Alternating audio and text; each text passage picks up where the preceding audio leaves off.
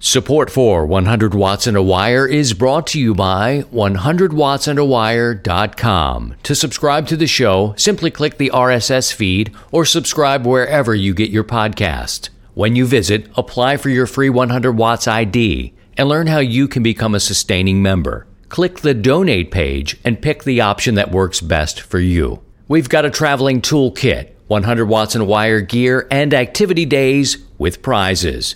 That's 100wattsandawire.com. And ICOM. Get out and get active with ICOM's new IC705 and its optional multifunction backpack.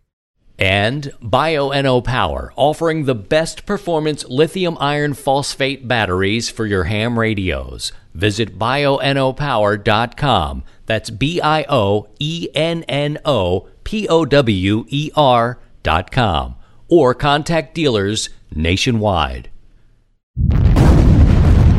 And now, from Grid Square Echo Mike 48, this is 100 watts and a wire. There we go. We'll turn that down. Sorry, everybody. It's our first time. And uh, I don't really know what I'm doing, but I'm, I'm happy to be here. And uh, we're talking to Steve, W7UDI, and I've really pulled a double dip on him today because uh, you know, he's net control operator for the HF net on Sundays. So, uh, so he's got another gig after we chat here, but it'll be okay. We'll just find a frequency. I don't know if you can do that. It looks like you've got your rig on, and uh, oh yeah, we got the. Uh, we'll, we'll take a look at the pan adapter here and in a little bit, and then we'll just find a frequency, post it, and off we go. What do you think you'll do? Do you think you'll uh, do 20 meters tonight or 40? Oh yeah, I I was out uh, last night and just the band were hideous. 40 and 75 were really, really noisy. And uh, 20 was a little bit better, so I don't know if we got something happening with the, the sun. The propagation numbers look good, so we're we're in. Uh, we might have a pretty good shot. So we're going to shoot for 20 uh, because the amplifier's already tuned up every, and everything. So it's just hit hit the button and go. You're a trip, man, because we started playing around with this uh, Zoom stuff you know, back in January or whatever uh-huh. it was, and we all had weird lighting, and mm-hmm. I still have this weird light. I can't figure it out. This is just. I need to well, tape yeah, a little rug, little, little staple something here. I'm like, man, I look like I'm on fire. I'm white hot. But your video looks beautiful, and leave it to you. Uh-huh. Like I put it down. I'm like, I don't know. Nobody wants to see me do this, and um, like who wants to see me? Well, your your video looks beautiful, man. It looks. Oh, thanks. You didn't mess around. You got it all sorted out. But I want to welcome everybody. Um, you know that uh, QSO Today Ham uh, Expo is still happening. And I don't know if you got a chance to get over there. I know you have a ton of work there on the farm. But man, it is an interesting deal to see a virtual crowd of people. Did you get to go over it all? No, not at all. I was so busy yesterday. I I didn't even. By the time I was done, it it was getting dark, and uh, I was just took a shower and kind of went to bed. Well, they have um, like virtual people. They're walking around, and it, it's like, you know, they're talking, and uh, it's interesting. It's not like the crowd we normally see at our uh, our Hamfest, respectfully, but uh, a, a really interesting idea that Eric put together, and I I hope it's successful for him. We have a booth there, and Ian, Kilo India 9 Whiskies, we should try to uh, do a Facebook live stream to the booth where people have been gathering in the chat room over there. So that's been a cool thing. People are coming in.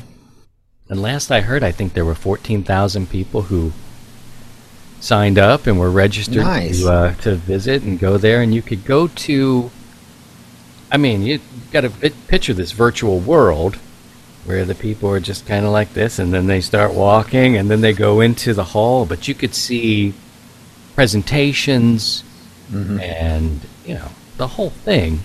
But it was virtual, and it was free to him. Hopefully, he um, he broke even on that because it looks like it took a lot of uh, to do to get it going. Oh but, yeah, uh, it would have to be a lot, but uh, you know what? This is going to be a learning experience for him and and others, and they can turn around and find you know where the deficiencies were, and then kind of make up for it, and kind of go, well, we don't need to do that. Well, let's try this next time, and it's uh, something that could you know work down in the future. I noticed DX Engineering. They did something recently with uh, like video presentations, Mhm. And I go to catch them. And the one thing that was a little different about this one was the speakers. They were recorded, and I imagine they were recorded ahead of time. But you know, you didn't have to be so uh, structured. You could kind of dip in and out of this. So if there's something like Ria, N2RJ uh, is going to join us this evening while we're uh, chatting, and uh, she gave a presentation, and I missed it in real time, only to find out that it was pre-recorded uh, or recorded live. I don't know. We'll ask her. I, I got a suspicion that it was pre-recorded. Oop, sorry, there, Kick the table. Video, audio guy. I don't know. I, I got this boom. I can kick the table I want. Video, I can't do that. But uh, seeing the presentations, hearing the presentations, we're kind of on your time, and I, I, I guess they'll hang out after this thing ends at uh, seven o'clock Central Time for us tonight, I believe. Uh, so interesting idea, and kudos to him for trying to put that together. And clearly, we need something to do. If fourteen thousand people said, "Yeah, I'll come to it, man, virtual," and mm-hmm. they didn't turn us into an avatar. At least I didn't have that experience. You know, if I, you could make yourself. Real, there's a guy standing out front of our booth, ah. hair thin, like yeah, it's good. Young, It's pretty, yeah, you know, young and handsome buff. strong. There's probably a horse tied to a tree somewhere. I'm like, yeah, it's me. So what? Yeah, totally. It's my virtual avatar. But uh, yeah, it's good. And uh, when uh, Ria checks in with us, we'll we'll see what the deal was. But she was talking about DX and you know, kind of how to catch them, how to bag them up.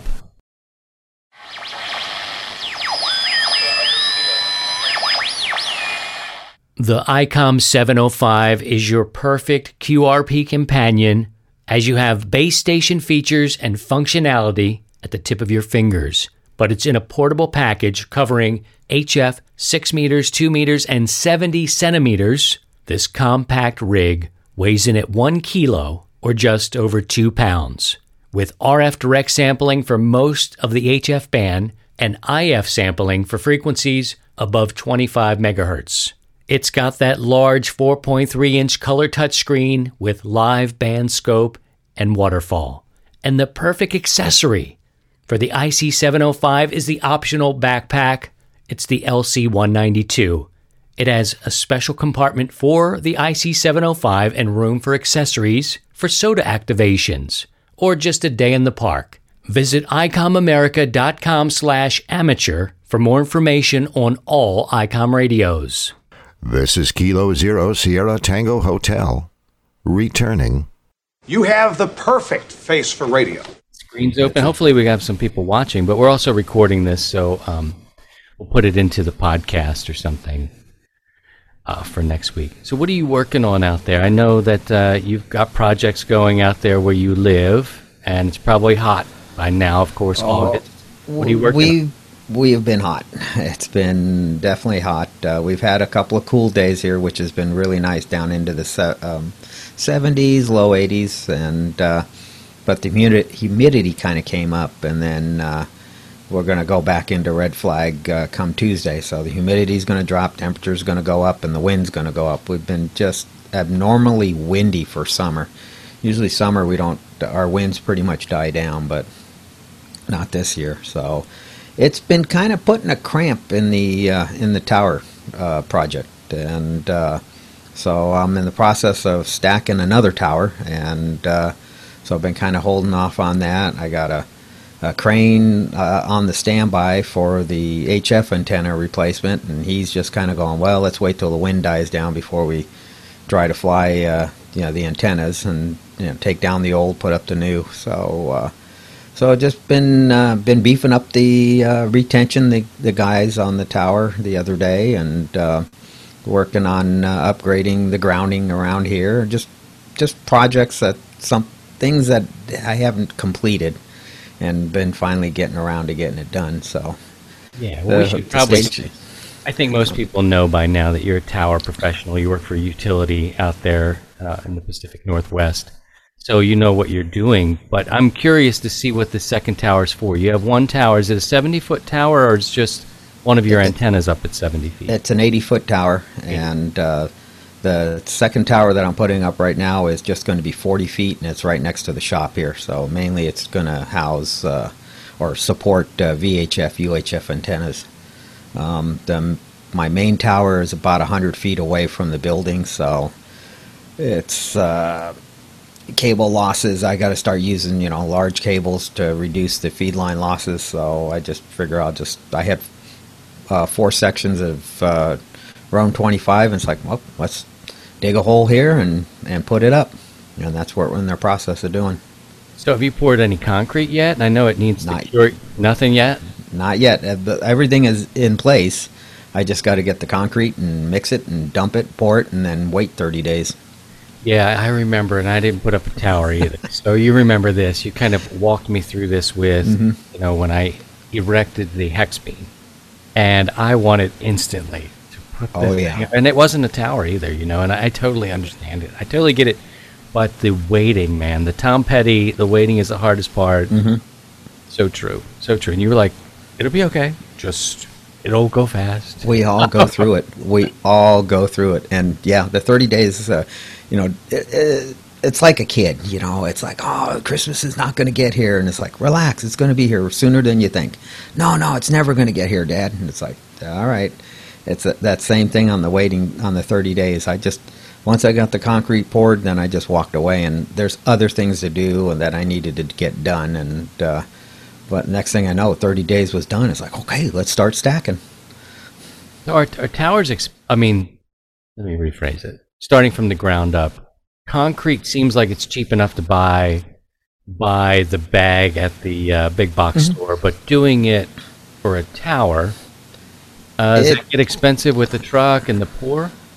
It depends on what kind of tower you're putting up. So in my case, I was I put up guyed tower, so I mixed it myself, but I paid the price with, you know, sore arms and things like that, and uh, it took a while. So, um, but if you're doing a self-supporting tower, you're going to be dealing with four to seven yards of concrete, depending on your on your tower. It's just it's easier to get a um, a, a you know concrete outfit to co- if they can do short short loads. Most loads are like around ten yards.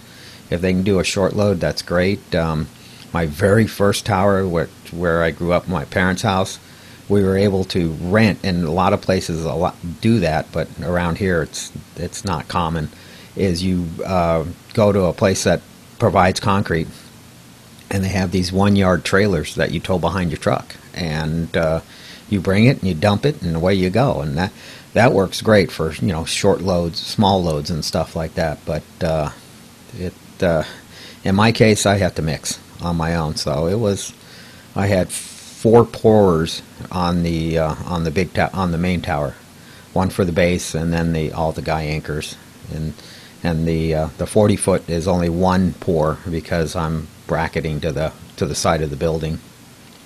Got it. And uh, some people are watching. Uh, let's see, uh, Steve, he's here, KC3AZT, and you Hey, know Steve. He, uh, he always checks in from Philadelphia. And Rex says it's nice to uh, put a face uh, with your voice, Steve. Hey Rex, how you doing? And uh, the delay is about 20 seconds, which isn't uh, horrible, but uh, we'll take some questions if you want to put them in that chat, I guess below the, where the live stream is. It's first for me. And uh, Hey, this is all new ground for all of us. Yeah, So so weird. I'm trying really hard not to like put a finger in my nose or like eat, just keep eating, or you know, like you know, nobody's watching kind of thing. We're, you know, who knows? But who knows where it'll be? Uh, just we'll pause here. We'll wait for some questions to populate. We're going to bring in uh, Ria N2RJ into our session. She'll be joining us soon, and there's her. We'll see if she pops up on your screen. Oh, there, There- she there is. she is. Girl, Hey, what's at going that. on, look at that. there you go. Um, How you holding up? how am I holding up? I've been, um, I'm, I'm good actually. It's um hectic, you know, but it, it things are going. I got to catch your uh, your talk, your presentation at the uh, Ham Expo, and we were talking about that just a little bit. Yeah. And not knowing, I, I had a suspicion that, that you had recorded that previously and then sent that in to them. You didn't do that live, right? Well, um, nobody did. That that was the whole thing. QSO today. You do it. Steve owes me 50 bucks. Son of a kick. I'm sorry. From the summit to the shack, this is 100 watts and a wire. If you're an electronics kit builder, you'll find something interesting in the assortment of gadgets available at hamgadgets.com. Ham Gadgets has been around for nearly 20 years, bringing you some of the most popular kits ever. You've seen these projects all over the place. They've even been featured in the American Radio Relay League's Handbook for Radio Communications. Their Morse code keyers are being used every day by thousands of hams around the world. The $35 Pico keyer has everything you need to build a Morse code keyer, including the enclosure. They also have a full line of universal keying adapter kits for transmitters and amplifiers. Order online at their secure website today and get one week delivery for U.S. orders. They are on the World Wide Web at hamgadgets.com. That's ham, H A M, gadgets.com. You're a freak with a microphone. Yeah, I'm trying to figure this out. I know you're real savvy with it. Um, I imagine it's playing live. I, I have no idea what's happening here. I know we are live and we're doing some recording, which is cool. Right. but uh, I don't have that screen up. Yeah. Actually, the screen I have up on Facebook, and no one cares about this, but I don't- I'm like, yeah, go ahead play it. Go ahead and play it. But we're like a fro. It's a frozen picture, so hopefully the video didn't freeze up on the uh, interwebs. Yeah. I apologize about the audio quality. I'm not at home where I have my, you know, these new, brand new MXL mics and such. They're they're really good, by the way. Nice. I really love them. Hey, So, you sound good. yep. Yep. Yeah, and I'm just looking over my shoulder. Here I go. Maybe I, have up on Facebook. Oh, no, there we go. I turn it down. I can see it. You're there. We're actually live. Yeah. We're at the part now in the video where I won 50 bucks, so that's exciting. Ria, what did you think about the uh, the QSO today Ham Expo? We were talking a little bit about it, how different you know it is, but uh, how we're all a little hungry to uh, to to get together and gather in whatever way. And I had a handsome avatar standing out front of the uh, 100 watts and a wire booth, so I was all right with that. What'd you think? So I think it was really well executed. I think that Eric did a really, really good job, all things considered, um, and not even all things considered. I, I think that Eric really hit this one out the park. So I um, kudos to him. And I mean, he brought um, the idea when he approached people. He said, "I want this to be like TED Talks." Okay, some of it quite wasn't like TED Talks but a lot of it was, and a lot of it was very inspiring to people. And I think it's good to be inspiring to people. Yeah. Was it um, heavy? You know, I don't know anything about the virtual world, and you know about this sort of engineering. Is it a lot of back door, you know, back end sort of uh, coding that goes along with this, or is it like drop, drag, and drop that kind of thing to build some sort of virtual thing? I have no interest in doing it, by the way, so it's not a secret. But I'm curious to how this sort of world is done. So this this particular expo was done. I believe he used an off the shelf um, service. I don't even know if he's he might be the one behind the service. I don't know. He used an off the shelf service called vFairs, and they do like virtual conferences for other outfits like IT conferences and such like that. Okay. That's the first I'd ever seen of it. I enjoyed the chat room. Uh, I didn't get around as much. That's one thing I noticed is I didn't get around as much. So I sort of parked in our own booth in our own chat, but it seemed like there was a good representation. A lot of people had signed up for it. What does that tell you uh, as a you know a director with the uh, ARRL? Um, what's your takeaway from an event like this?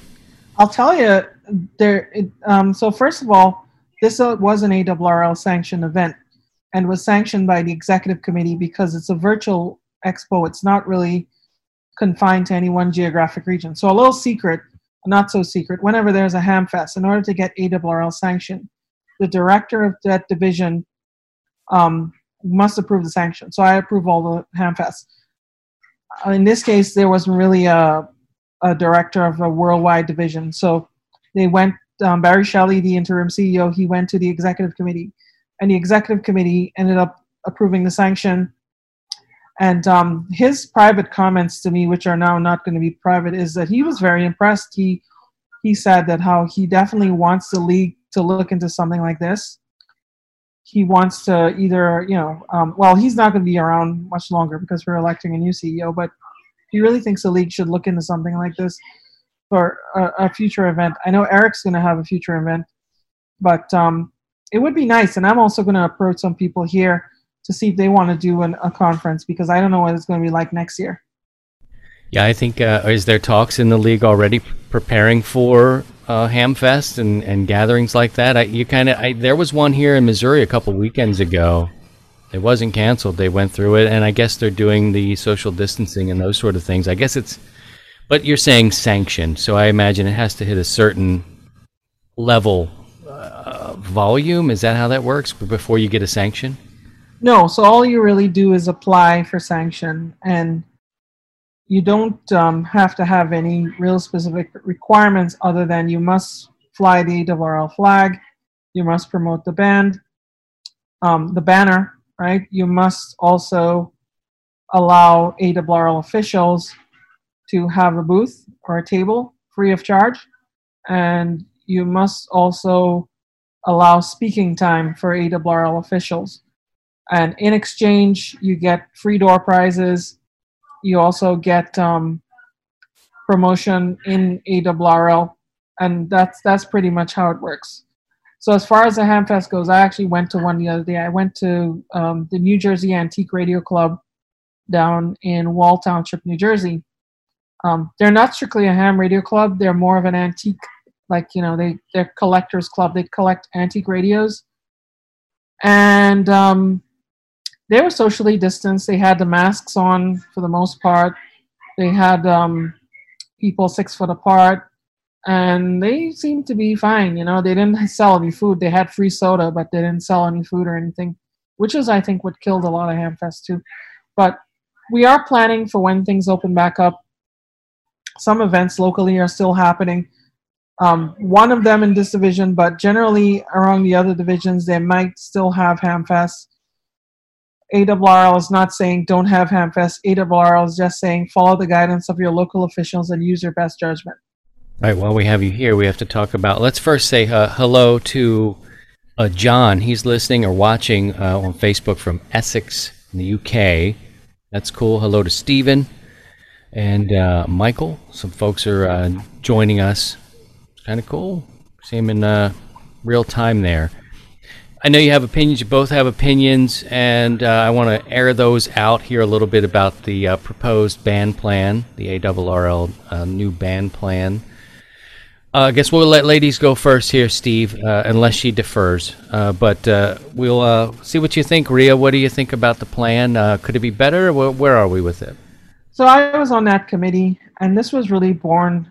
I mean, what you see in public is one thing. What landed up in my email inbox was another, and um, I literally had an email fist fight going on between two warring factions, and um, I wanted to bring something amicable, you know, between them, and it's going to end up where not everybody's going to be happy, and I'm happy with that result, you know, where everybody's not going to be happy, but if we have a reasonable compromise where everybody stays out of each other's hair, then I'm fine with that too.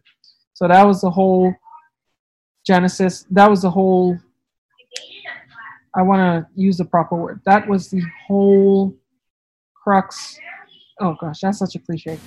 That was the whole entire picture of the band plan discussion.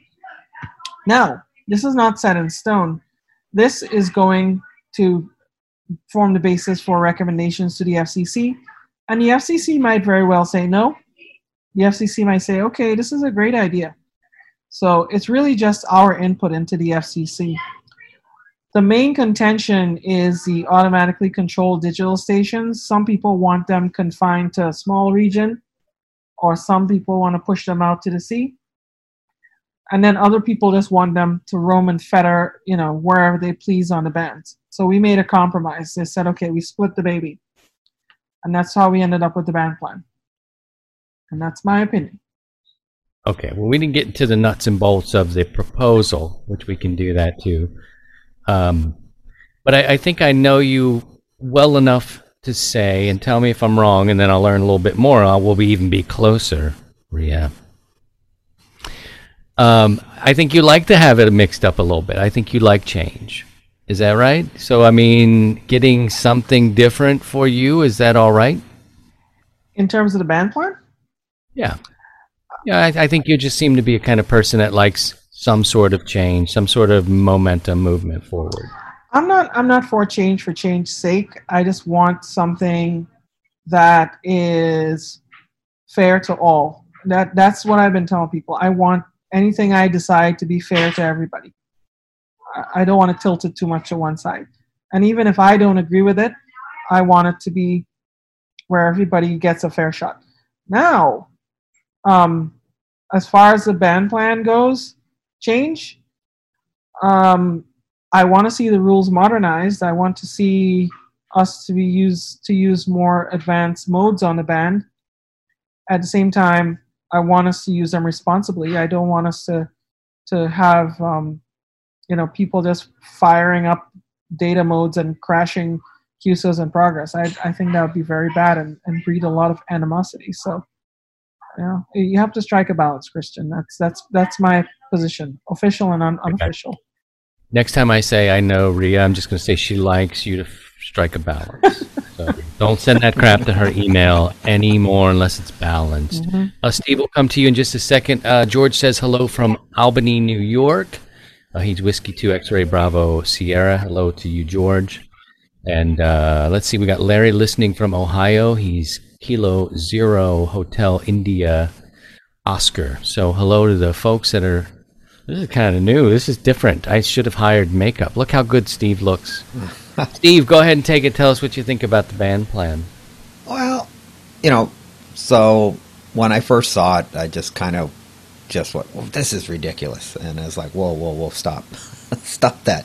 I the the inner curmudgeon came out, and uh, and then I went, "Okay, let's let's look at this objectively and and what's going on here." And um, some of the stuff I I had some issues. Uh, one, it was uh, it was you know bringing was bringing the technicians in having HF privileges. It's like God, it's so easy to upgrade and stuff like that. But on the other hand, I'm actually I'm for it. the more I thought about it, I go, hey, this is a great idea. Then uh, then the other part was we lost uh, as extras, we lost the bottom 50 kilohertz of the voice subband from 3600 to 3650. Okay, no big deal. We got that back when no code, uh, and, and I think once no code went into effect for all classes, that's when we had the last official ba- um, uh, band plan change that the FCC enacted. So it was like, okay, we didn't we didn't have it before, so I'm not gonna you know qualm over it, have a problem with it. But I like the idea of keeping the the wider band uh, automatic uh, data stations um, in their own area, in their own neighborhood. Which you know, Voice is in its own neighborhood, CW is in its own neighborhood. Let's you know modernize and let's you know update the band plan. And I think it's a I think it's a good balance. I know it's just the ARRL's proposal. I appreciate what the what what Ria you guys did as the committee and what you had to go through, and we'll see what the FCC does. And you know, and to everybody, don't sweat it. It's no big deal because if the FCC takes it and runs with it, you'll have your chance to have an input into it, and then we'll see how the how the chips fall. But you know, right now, relax. It's okay. It's just a proposal. Um, Can we yeah. go ahead? Uh, go ahead. I have a No worries. follow-up. I do have to clarify a few things. So the technician proposal is separate from the band plan, and um, the other proposal for taking back 50 kilohertz of the 80 meter phone band is also separate. Those are separate petitions that have been sitting in the FCC hopper for a very long time now, even going back to Dave Sumner, two, three CEOs ago. That's a joke. Um, but um, those are actually old things. And what we did was the only reason we included them in this petition is that we wanted to assume that the FCC would have granted those. My opinion on the technician enhancement, I 50 50. I, I like the idea that techs get a little more phone. I do think that they can have some data. I do think that allowing the automatic stations ACDS for technicians is a is a bridge too far, but I'm hoping that you know that, that people stay well behaved on the bands and you know maybe the FCC will split the baby or maybe the FCC will say okay you get what you want. But anyway, just to clarify, the band plan only dealt with the wide and narrow data modes and the automatic data modes. It did not deal with the other petitions, which were filed well before this band plan came into into um, uh, existence. All right, back to you, Christian. Yeah, I I wonder. Um, it seems that there are a ton of technician licenses every year, but they don't really move into uh, the general class. I mean, that's got to be a thought in this whole process, right? Is to try to give the uh, I don't know if it's carrot and stick, if if that's appropriate, but you really would like to see some of these technician licenses move into the general at least. Does that have anything to do with it, or these conversations that are happening with the league at all? So as far as the so the league's goal, I mean, I will be blunt. The league's goal is to attract and grow its membership and to attract and grow the amateur radio ranks. Bingo. We are attracting and growing the amateur radio ranks, but a lot of people are staying technician. I think what happens is a lot of people get the license because somebody pushed them to get the license, and then they probably have a Baofeng, and then they make five QSOs on a repeater, chuck the radio in a drawer, and then say, you know, bye bye to ham radio what this might do is this might give them some sufficient privileges to explore a little more. When they explore a little more, maybe they become interested in something else besides just the local repeaters, which these days are, are like waning in popularity. Although with COVID, they got a nice little resurgence. But the goal was, and I was on that committee as well, and actually I, I made the motion to, to end the committee my first year on the board, and the discussion was this came out of a survey. This came out of a um, a study where giving technicians some additional privileges on, on HF would allow them to explore and grow and learn. And I've I've been saying this, shouting this from the rooftops. Emergency communications is great, but most of basis and purpose is learning. And if we're not learning, we're not fulfilling our basis and purpose. And we have to be teaching and learning. That's fair enough. And uh, just want to, uh, we have some people that are watching, and I see there's 29 comments, but I can't seem to pull them up here. This is my first time. I'm I'm a little in the dark here, but uh, I'm trying to pull up some of the comments there. Uh, Larry says, "Give them a bite, and they'll take the cake." Uh, we'll see. We'll see about that. And I know a lot of these guys and girls I'm finding are they're getting the uh, the the HTs and putting uh, comms as part of their you know stuff hits the fan sort of preps. Um, you know, and I, I do appreciate the emergency communication thing. We could talk about ARES and uh, its effectiveness and all that stuff a little down the road.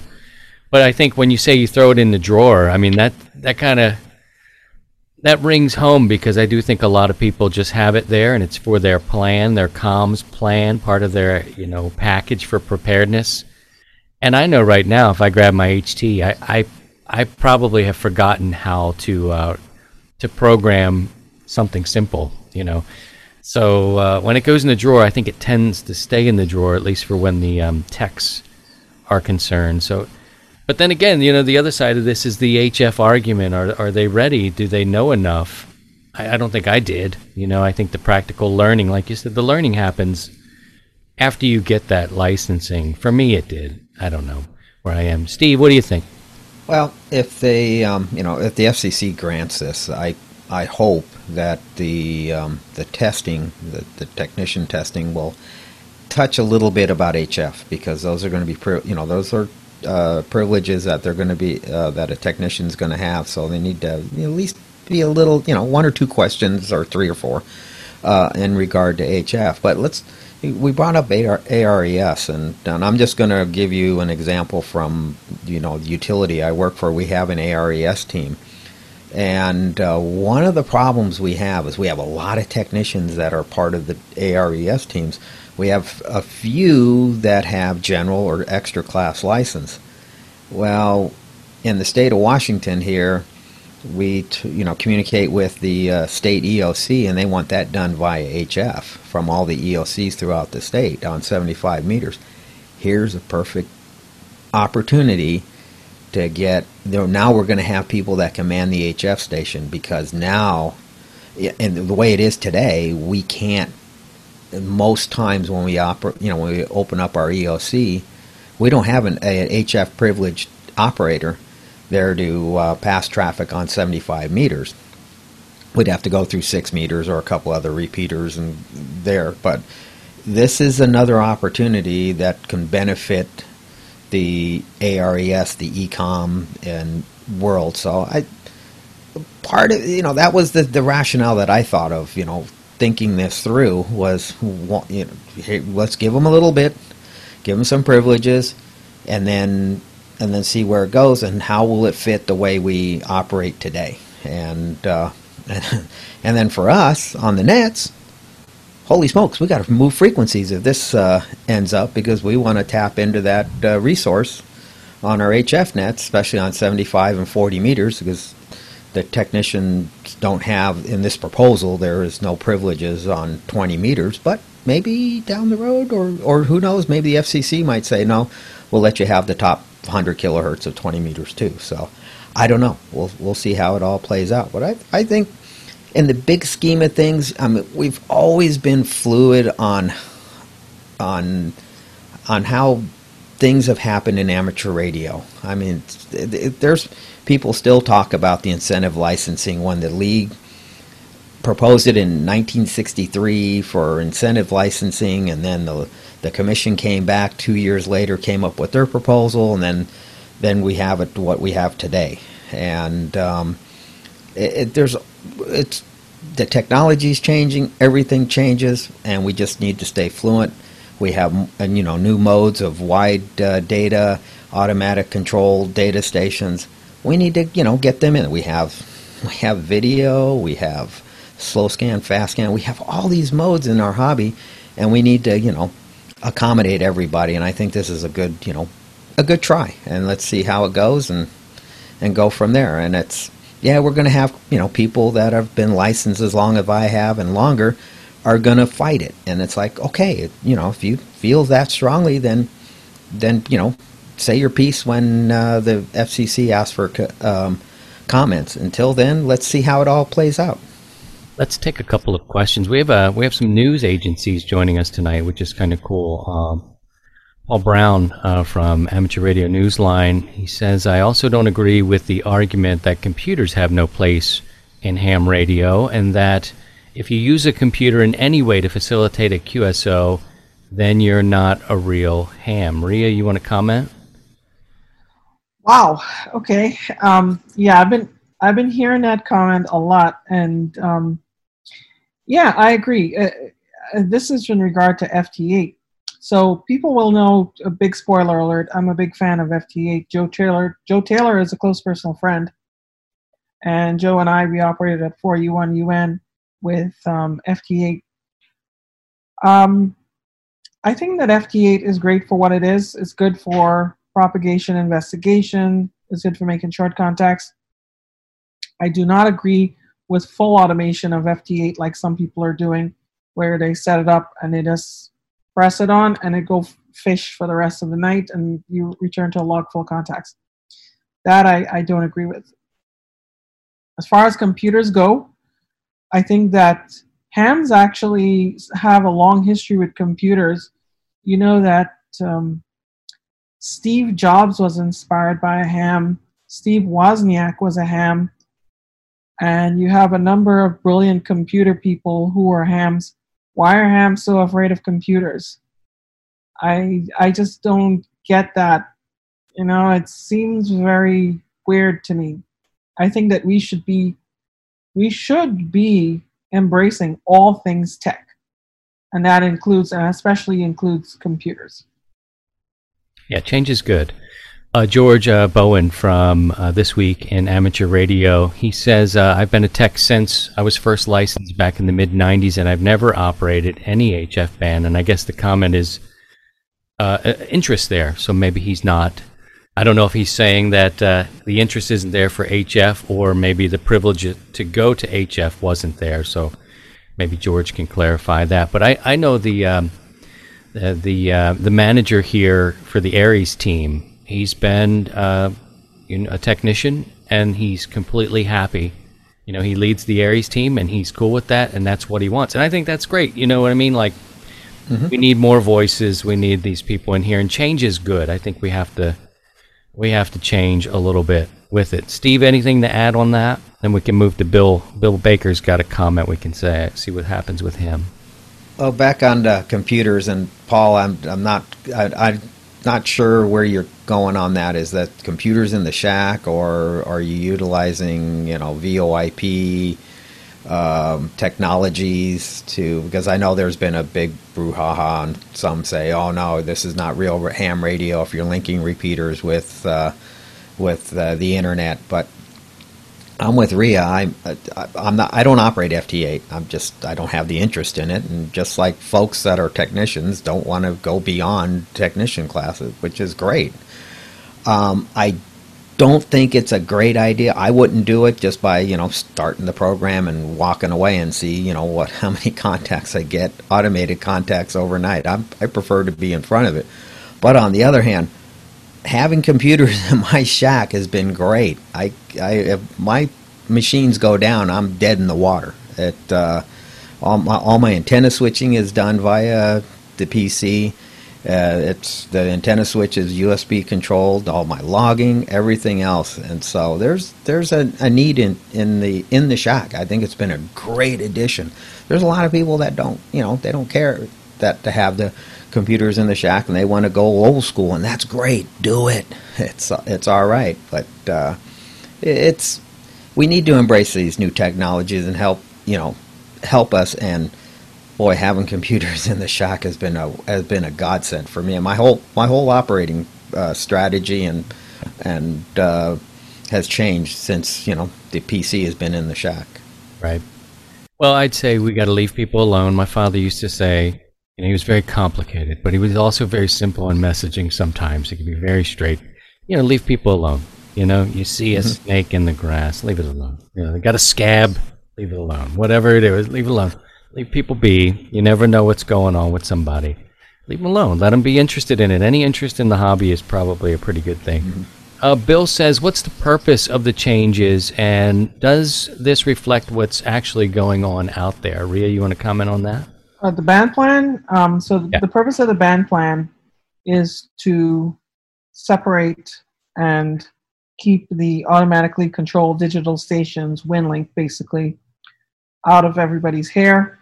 Give them enough room to operate high in the band where they're not close to a lot of the watering holes, and at the same time offer some um, uh, some ability for them to use the more modern modes like PACTOR 4, because currently PACTOR 4 is not legal.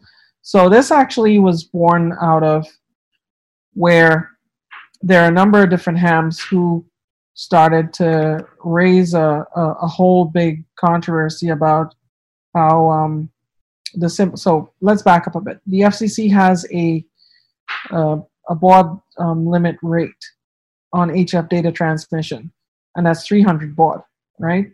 Yeah, you know, your old modems with the suction cup, that's how fast we can go on HF. So it was proposed to remove that limit. I'm fine with that. However, I do think that having 3 kilohertz wide signals from 14.0 to 14.150 is not going to make a lot of people happy.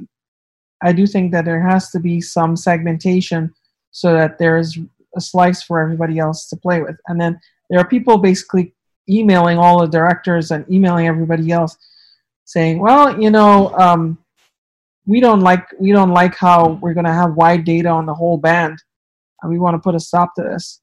And they were very angry and such. And um, one person who publicly, you know, went and on the attack about WinLink was N9NB.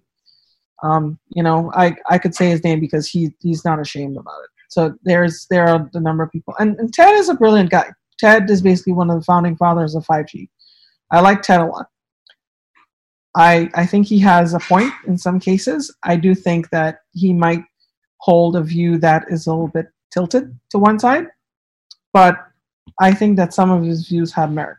On the other hand, you have the Amateur Radio Safety Foundation, and they are the owners of WinLink, and they want to remove that baud rate restriction so they can have faster transmission of email and they can get on the air. And you know what? I don't blame them.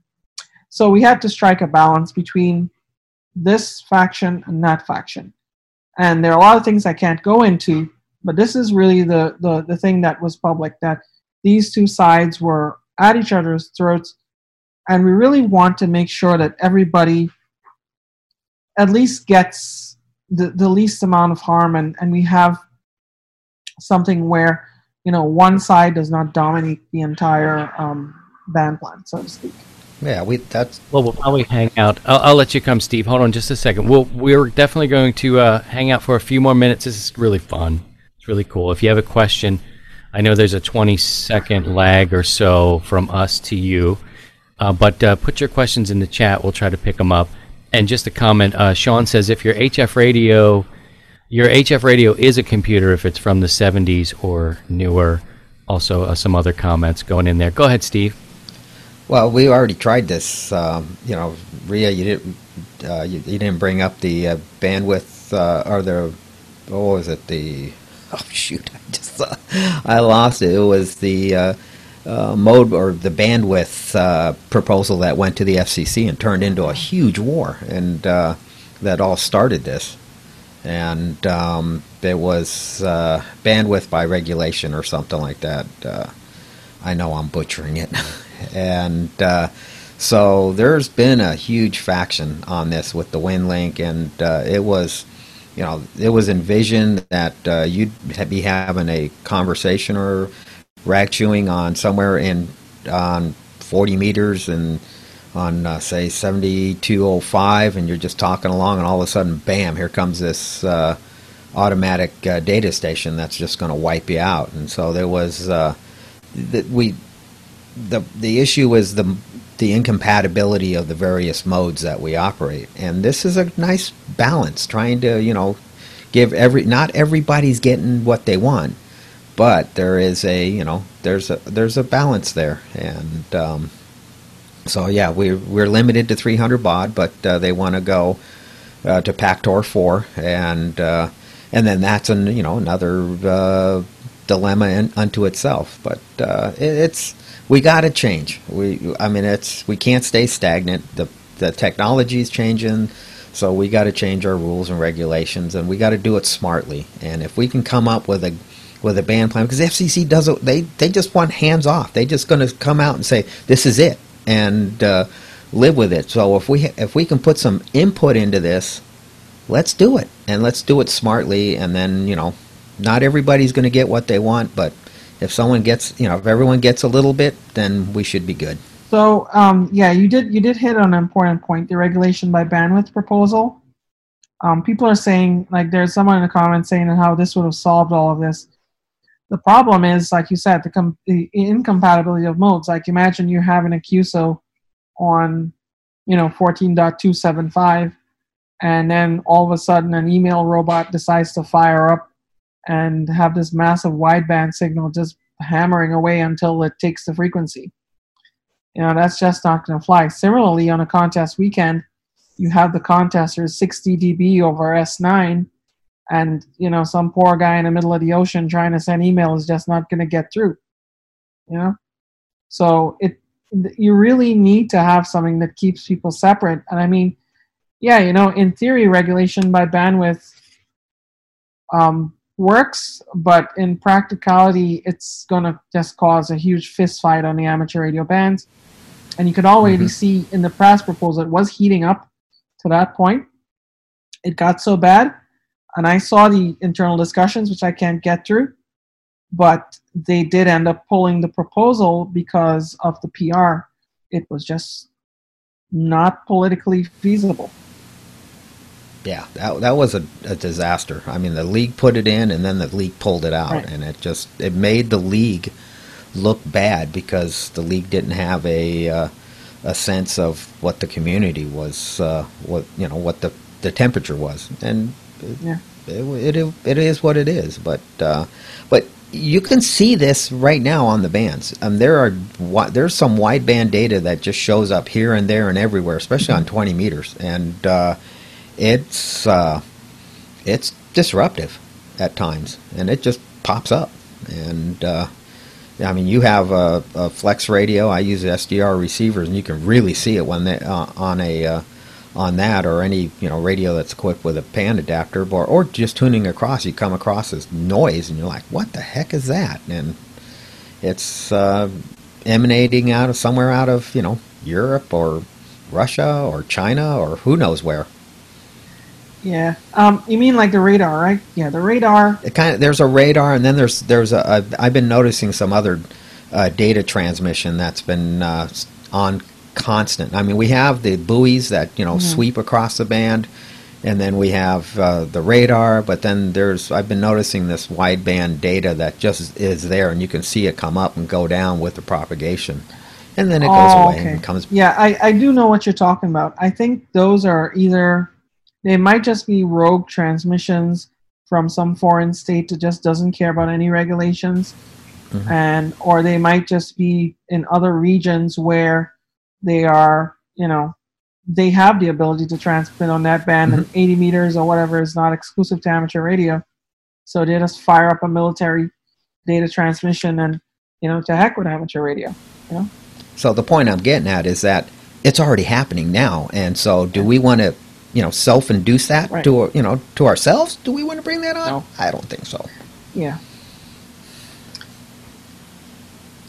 Any other questions? It's dark here. Christian, are you muted? I think you're muted, buddy. I was muted. Christian, was my, where my mother did that. I'm going to blame my mother for that because everything that happened. Doggone it. No, I was going to ask you about the OO plan, and I wonder if anything is uh, is it working? Is it doing better? Is it growing? How's that going? I know that OO. Maybe you can describe what I'm talking about. Oh yes, my good friend Mr. Riley Hollingsworth. You know, Riley and I really hit it off um, since I joined the ARRL board, and you know, I have regular phone calls and emails with him, and he's a really nice guy. He really, you can tell he really cares about the health of the amateur radio bands. I will tell you one thing I'm very pleased that the new volunteer monitor program is doing is that they're sending out good operator reports, and good operator reports are are really really important to recognize good behavior because when you recognize good behavior you're going to encourage more good behavior and encourage more proper operating. So i think they're doing a great thing with that. The problem children will always be there. You have a you know the six land station that keeps jamming some nets. You have you had um, k1man silent key for years. You had uh, some guy up in Canada who kept jamming, and you know. Oh, and then we got our, like our characters here on the West Coast. right. So yeah, well, remember the the one I was talking about was on the West Coast who got his license revoked. I don't want to say his call sign, but um, K0D bag or KD0 bag? KD0 bag. Yeah. Sorry. Sorry. Um, um, you know, Dick Norton refers to him as the world's biggest jammer. Oh man, yeah, we gotta Yeah. we, we, we got our share here on the West Coast. yeah, we don't always hear him out here. So- Go ahead, Ria. Yeah, so you know what? I think I think it starts with good people, and there have been a lot of good people getting into the VM program. I talked to a few of them. I recommended a few of them, and you know, people who are like engineers and such who know how to track down interference and jamming and such, and it's really good. There are some stubborn problems, like here in the New York and New Jersey area. we've had repeater jamming, persistent repeater jamming with there there was a guy who even got arrested because he went and he jammed the NYPD. Remember, But well actually he didn't he made a distress call on the NYPD radio. And he got arrested for that and he came out of jail and then he started back jamming repeaters, but I think he kind of quieted down. So there there have been miscreants, but VM program great. I really love it. I I'm really glad the ARRL decided to do that. It was at the recommendation of the FCC, and they got the right person for the job. Riley, you know, is Mr. Enforcement, and he he really got things going and and going in the right direction.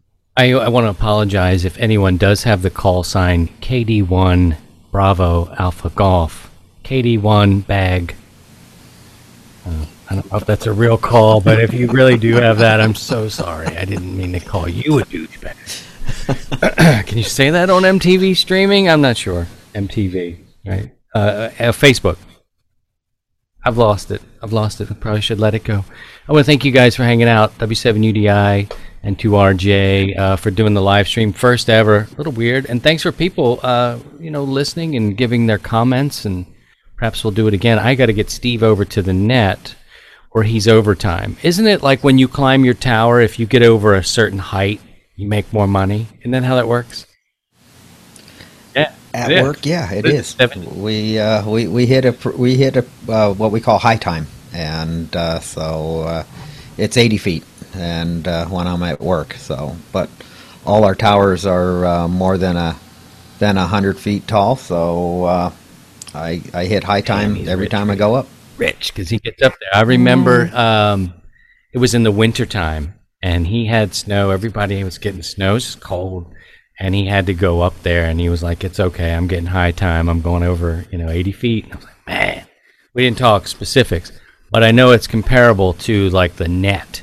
So he's looking at his watch. I notice he's looking down a little bit more. Like, Uh, I'm looking at my phone. My my wife's texting me. You know, Christian, I put a meme on my Facebook one. Well, not a meme. I took a picture. I was up on a tower doing something, and I took a picture staring down, and I said, "Ham radio is my drug. It gets me so high." There you go. That'll do it. Fair enough. On that note, we'll wrap it up. Uh, you guys take care of yourselves and each other, and by all means, if you can, please try and stay above the noise. Let's do this again sometime. It's kind of fun. I'm game, Christian. Let's do it. anytime, buddy. Bye. Anytime. See you, Ria. To join the 100 Watts and a Wire community, visit 100wattsandaWire.com.